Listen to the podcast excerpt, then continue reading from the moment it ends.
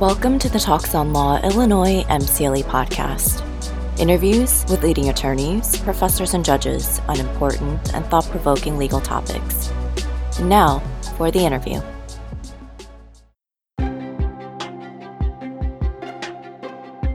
Why don't we talk for a second about national laws governing outer space? And since I'm uh, here in the United States, what does the US have to say? What are the US laws on outer space? Well, the baseline for national space laws is the obligation under the Outer Space Treaty to authorize and supervise, those are the literal words of Article 6 of the Outer Space Treaty, of any non governmental entities, which is, of course, mainly private enterprise. So before the United States could legally allow private citizens or companies to, to do anything in outer space, they need to set up a licensing system, a system for authorization and monitoring their activities. And the US has diligently done that. They have a Commercial Space Launch Act, which requires every US launch service provider to get a license before he can do that. And of course, before he gets the license, he has to come up with a number of pieces of evidence that he's safe, that he knows what he's doing, that he's got enough insurance, etc., uh, etc. Et if you want to operate a satellite as a US company, you need a license from the Federal Communications Commission.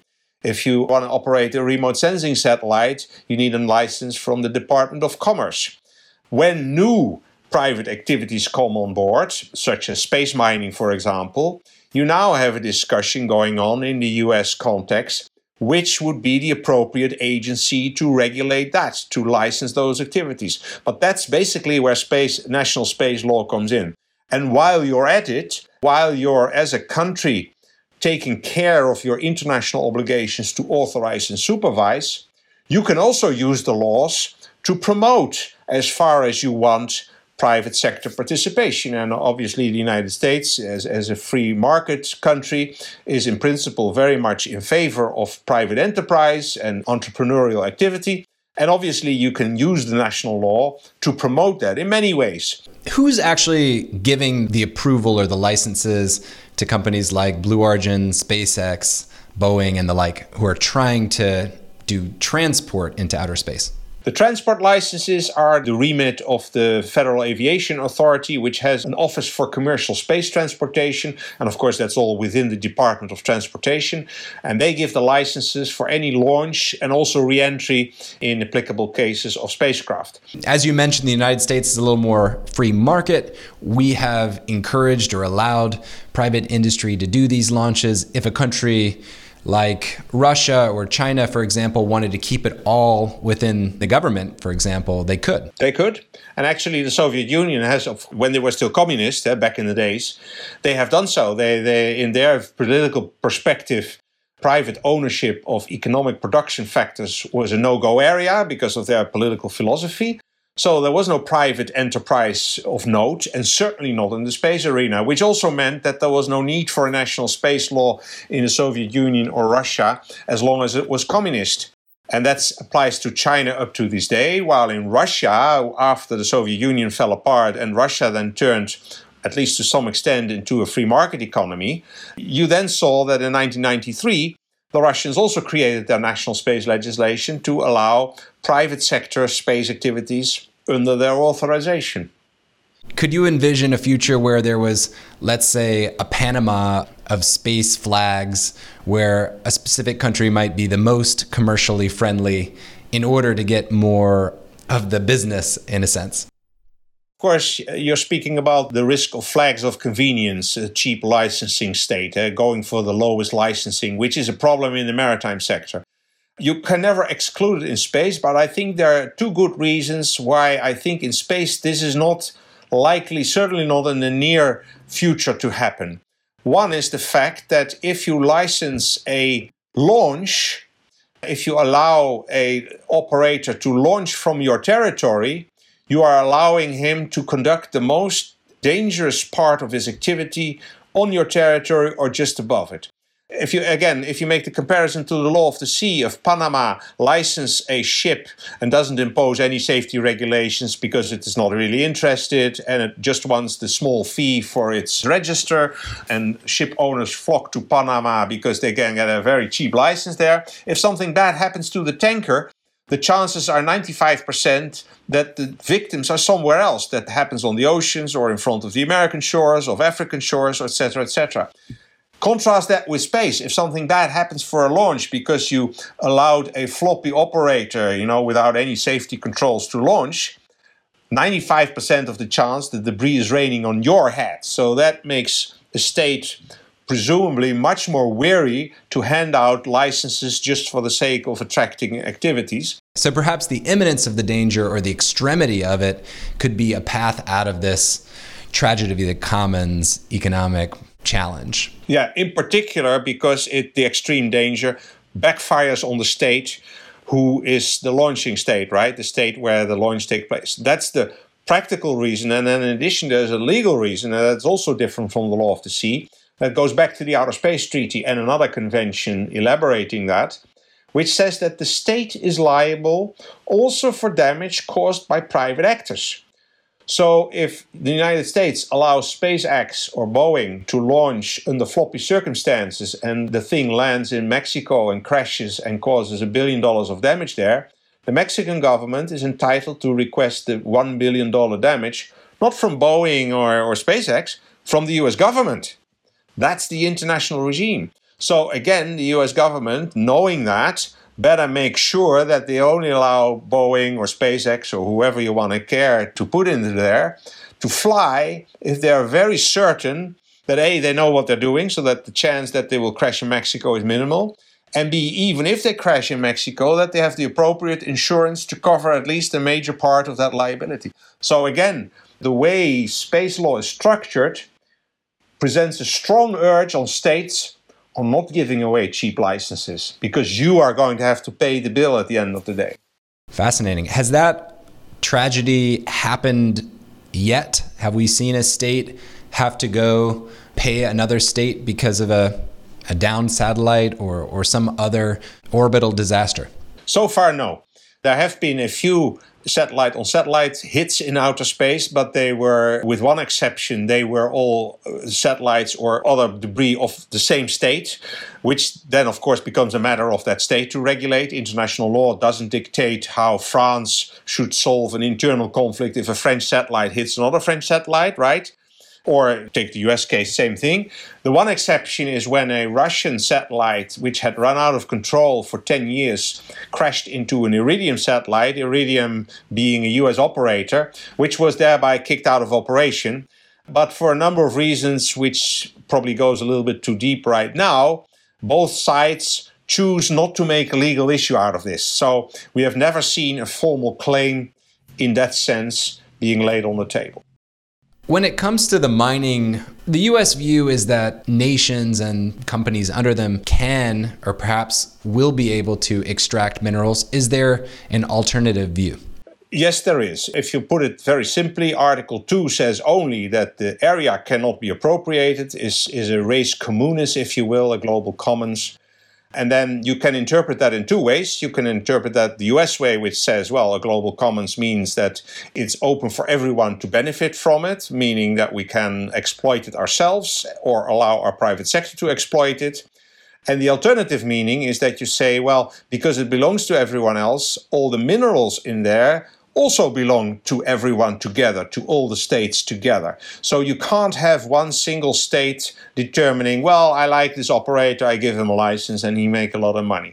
That's the kind of interpretation that the Russians try to put up there. I think that is legally speaking the weaker interpretation um, because there is very little sound legal argument other than the overarching interpretation question. But that having said that, as long as the Russians and maybe a few other states are still of that opinion, it still is a political discussion because uh, you know a law professor can say that somebody's totally wrong, that a state is totally wrong, that may not keep that state from upholding its wrongful position, right? So, we talked about how states are responsible for their national activities. Why don't we talk a little bit about the liability of the commercial actors in the space? First, let's do a quick overview of this new, I think, super cool industry called space tourism? Well, space tourism is so far subdivided in two. We have seen already in 2001 the first space tourists spending a week on board of the International Space Station. That is orbital tourism. Dennis Tito, who paid something like $20 million for the privilege.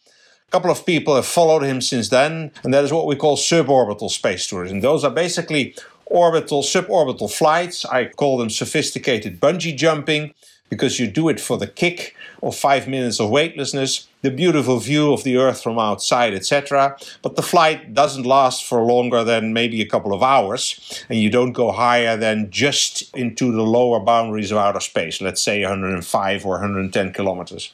And in this space, some of the, the players are what? Virgin Galactic? Virgin Galactic and Blue Origin are the first two to being successful there. What are some of the liabilities and challenges for those operators, legal challenges? The interesting thing about suborbital manned spaceflight is that it raises for the first time a second type of liability, namely the liability of the operator versus the passenger. The liability towards third parties on the ground was already a long standing issue, has already been long solved, and there are very well thought out and detailed processes to determine that. What is new here is if something bad happens and you're on one of these flights, do you get compensated for your damage or maybe do your heirs get compensated for your death if you or i fly on an airplane and something bad happens to us the airlines are forced to pay huge sums of money to compensate us for our loss or if we die for for the loss of our descendants our heirs Meanwhile, if I go skydiving, I have to watch a long video and sign away every right I've ever had to negligence, gross negligence, uh, and beyond. Right. And for the time being, that regime is applied by the US Congress to manned spaceflight as well.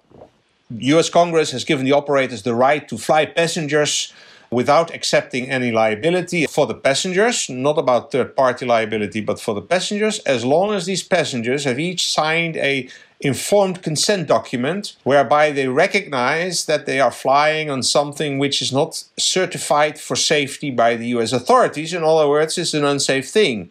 And if you do that, you take your own risk and don't come whining if something goes wrong. The only thing that Congress added to that is a timeline. That sort of exemption, in principle, only applies to 2025. So at that time, Congress reserves the right to reassess whether the industry may be so mature that they can afford to take away this special protection for the operators, or whether it's still necessary for further development to extend that grace period. So that's for the suborbital. Let's talk about the long term, I suppose we could call it long term uh, tourism in space. Are there different legal liabilities there?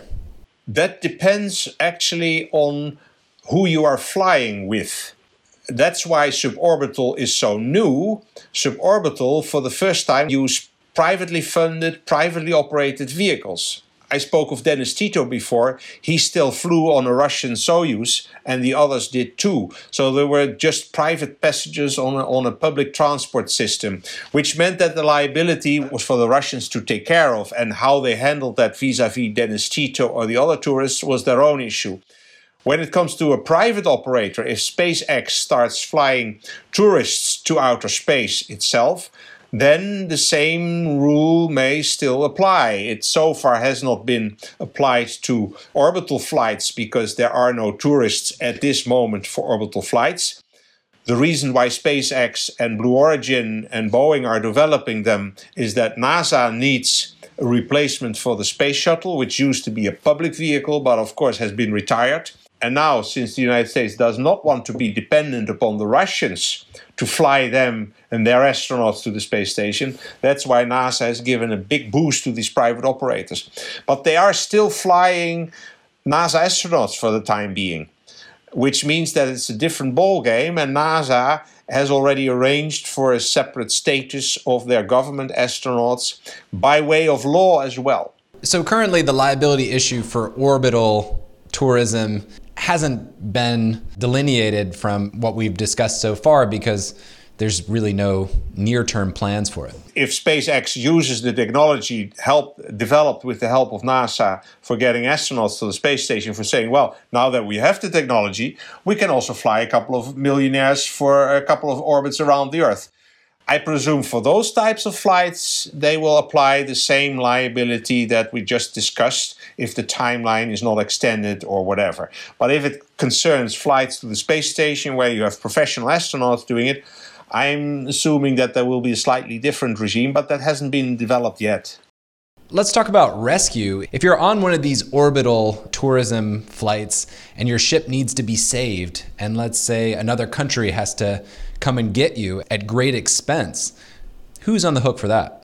That's a great question. Um, and there are some rules in international space law which deal with that.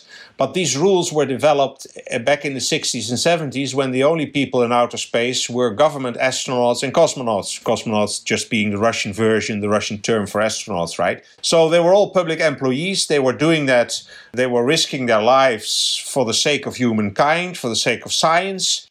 And that's why these treaties give them a kind of a special status, a special deference, which includes the obligations for every state to do whatever it can within its power to rescue them if something went wrong.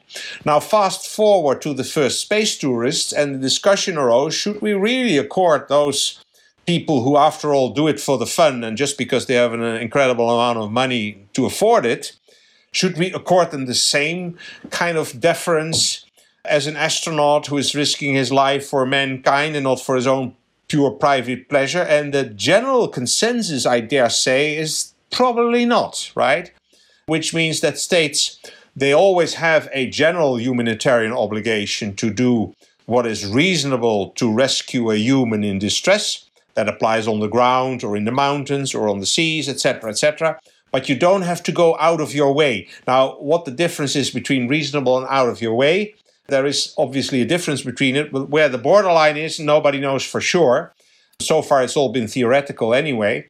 But I would assume that when you talk about a space tourist in distress, the assumption would be well, he took that risk knowingly and willingly. Huh? Think about the informed consent. So, why should a state put up many millions for a rescue operation?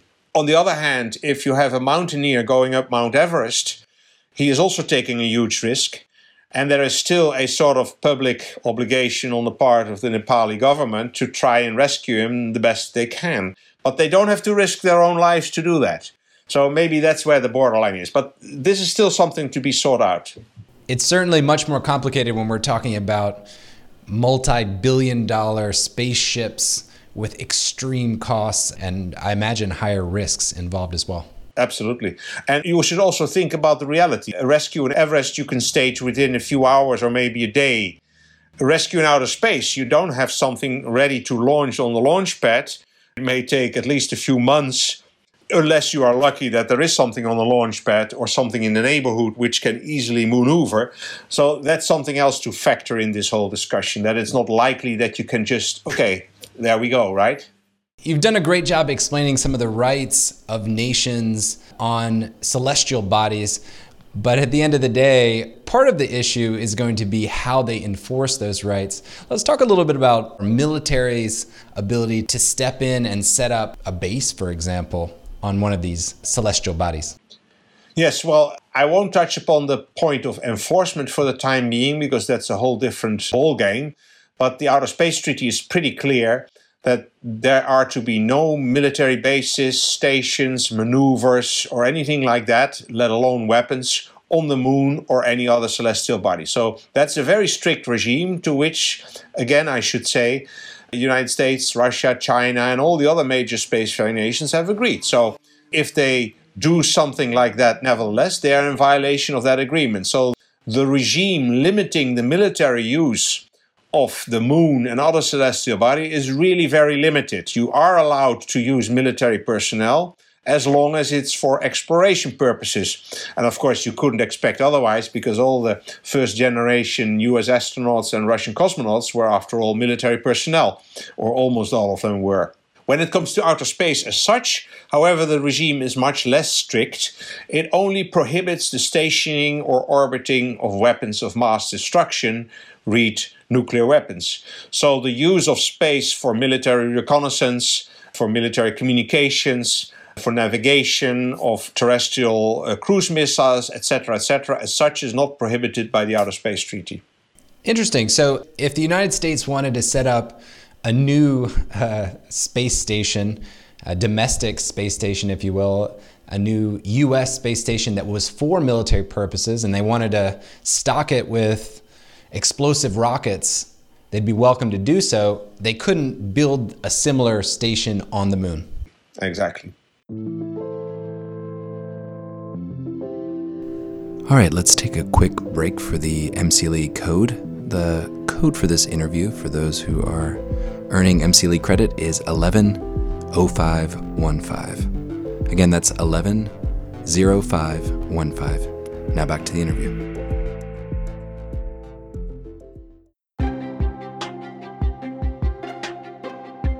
When it comes to the moon or to celestial bodies, what do we do with that if there's no ability to set up a military station, and there are certain rights that will eventually need to be enforced. Will nation states be able to set up local police forces, for example? I consider that very unlikely. The setup of the Outer Space Treaty presumes that every state is sovereign, so there are only limited limitations to that sovereignty. I mentioned one earlier the obligation to allow representatives of other states in your space station is was precisely included in the Outer Space Treaty for that reason, so that if the Russians would have a, a base on the moon, United States representatives, again subject to reasonable precautions, would be entitled to visit that base just to make sure that the Russians would not harbor any weapons or other military plans there. In terms of enforcement, there is nothing in the Outer Space Treaty precisely because it's a treaty between sovereign nations, and neither the United States nor presumably every other any other nation would give the United Nations or any other international body the right to police that. So it's all a matter of bilateral controls. What about if the United States wanted to, you know, you could imagine a world where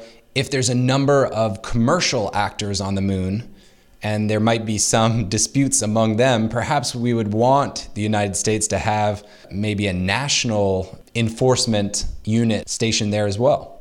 As long as it's not military, then that would be okay. But then we, we should also realize that the power, the competence of such an agency to deal with disputes would only extend in as far as it only concerns US citizens or US stations. So if there are two US private companies having having a fight or are in a dispute over a certain place on the moon, then it's up to the US to solve this dispute between those two private operators. But if one of them is Chinese, you know, uh, the Chinese will never accept that a US entity would decide on a dispute between a Chinese operator and a US operator, and vice versa. The US will never accept a Chinese to decide on that, right?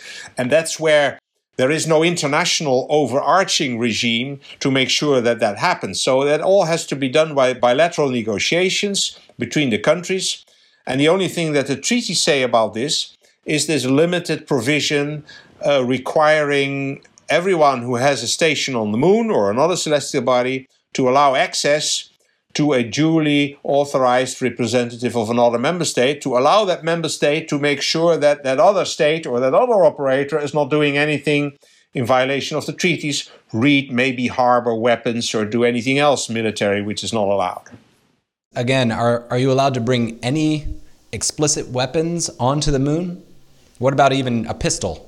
Now, of course, eh, we should not forget that the pistol probably doesn't work on the moon, not the way pistols are built right now. It is not literally spoken. I should maybe qualify that. The word weapon as such is not in this provision. It talks about military activities, military stations, military bases. So, weapons which are exclusive to the military are by definition prohibited. So if you talk about tanks or big guns or fighter jets, which won't work on the moon either, but just, you know, as a way of imagining, that is prohibited. A simple pistol, is that a weapon in a military sense? I doubt it. But again, I'm not sure that it makes sense to bring a pistol in the first place.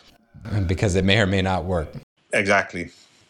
And what about as an American, if I'm on a base in, on the moon, do I have my Second Amendment right to bear arms? The right to bring any arms to the moon is limited by what the Outer Space Treaty says. So, if the arm is something that is used for military purposes, like a tank or a gun or a machine gun or things like that, the answer is no. and not even the US national laws can change that. Whether, when you talk about a pistol or something like that, which is not subject to this limitation of military arms, military munitions, then it becomes a different matter. Now, the NRA or any US law can only extend to US settlements, not outside, and can only extend to US citizens. So, whatever a Chinese is entitled or not entitled to carry around is not for the NRA or the US authorities to decide. I appreciate you humoring my joke with a reasoned out response. I'm a lawyer, right? No military establishments on the moon I have to bring it up. What would that mean for a future Space Force base on the moon? That's a great question, and I'm going to give you a lawyer's answer. It depends, right? If, if you look at the Space Force, the way it's presented so far, it can mean a range of things. What is currently happening is essentially a fundamental bureaucratic reorganization so far, the US Air Force has taken care of all the US military operations and interests in outer space, and that's now simply set aside. So we now have a separate heading, which means that it's a shifting of personnel, of money, of buildings, of authorities, etc., etc. But there's not much happening there. Now, in addition, what could happen, and what I assume is part of the assumption by many dealing with the Space Force, is that it also means that the budgets will go up. Because the argument would be well, Russia and China are beefing up their space operations, and we need to be on a par, not to be left behind. There it becomes a matter of a political assessment. If you, and I don't know the answer to that, I, am not privy to all the military secrets, but if you have evidence that the Russians and the Chinese are already gearing up their military space forces, and they do already have their own space forces for a number of years, then it's only fair to accept that the United States can do the same. They're just sort of going with the flow, making sure that they don't fall behind. If you are on the contrary of the opinion that the Russians and the Chinese do not do anything of the sort, and that the extra financing in the US context would be to gain the upper hand more than it may have now, then there may be political concerns political, not legal, but there may be political concerns that thereby you are pushing the Russians and the Chinese on their turn to beef up, so that the escalation is caused by the US action as opposed to the Russians or the Chinese. But that's again a matter of political interpretation, and nobody in international law can limit the access. Uh, the amount of money that a particular state pours into outer space. There may be political concerns about raising international tensions that may go against the general spirit of the space treaty, but not the letter. Where it really becomes legally tricky is if the Space Force would include, and that goes back to your original question, if the Space Force would include actual bases on the moon, right? Space troopers running around with their machine laser guns and firing to any foreigner in sight. Now, that's a clear no go area in the law, under international law, as the US agreed upon it. Also, if it means that the Space Force would result in being nukes, nuclear weapons being orbited around the Earth. That's also legally speaking a no go area. So it all depends on what is effect at the end of the day meant with Space Force before I can give a solid legal assessment. I'm curious, uh, before we let you go, when you watch one of these sci fi shows like The Expanse or even going back in time, Star Trek. Are you are you thinking about them as a space lawyer, thinking, oh, hmm, I wonder how this legal regime actually compares to what we have in place? No, not really. I'm enjoying it for what it is. Although, having said that, I have learned enough. I've been in touch with enough scientists and astronauts to know a little bit about that as well. And I recall that 10 years ago or something like that, I was sitting with my boys and watching one of those movies about fighting incoming asteroids, right? And my boy said after 15 minutes, Dad, can you please leave the room because you're spoiling all the fun? Because I was saying, oh, this is not the way it happened. This is not, this is totally wrong and it, it doesn't look like that at all and stuff like that. But no, the legal issues usually do not come uh, prominently in those movies. Professor von der Dunk, thank you for your time today. My pleasure. For more legal explainers and interviews with the titans of law, visit talksonlaw.com.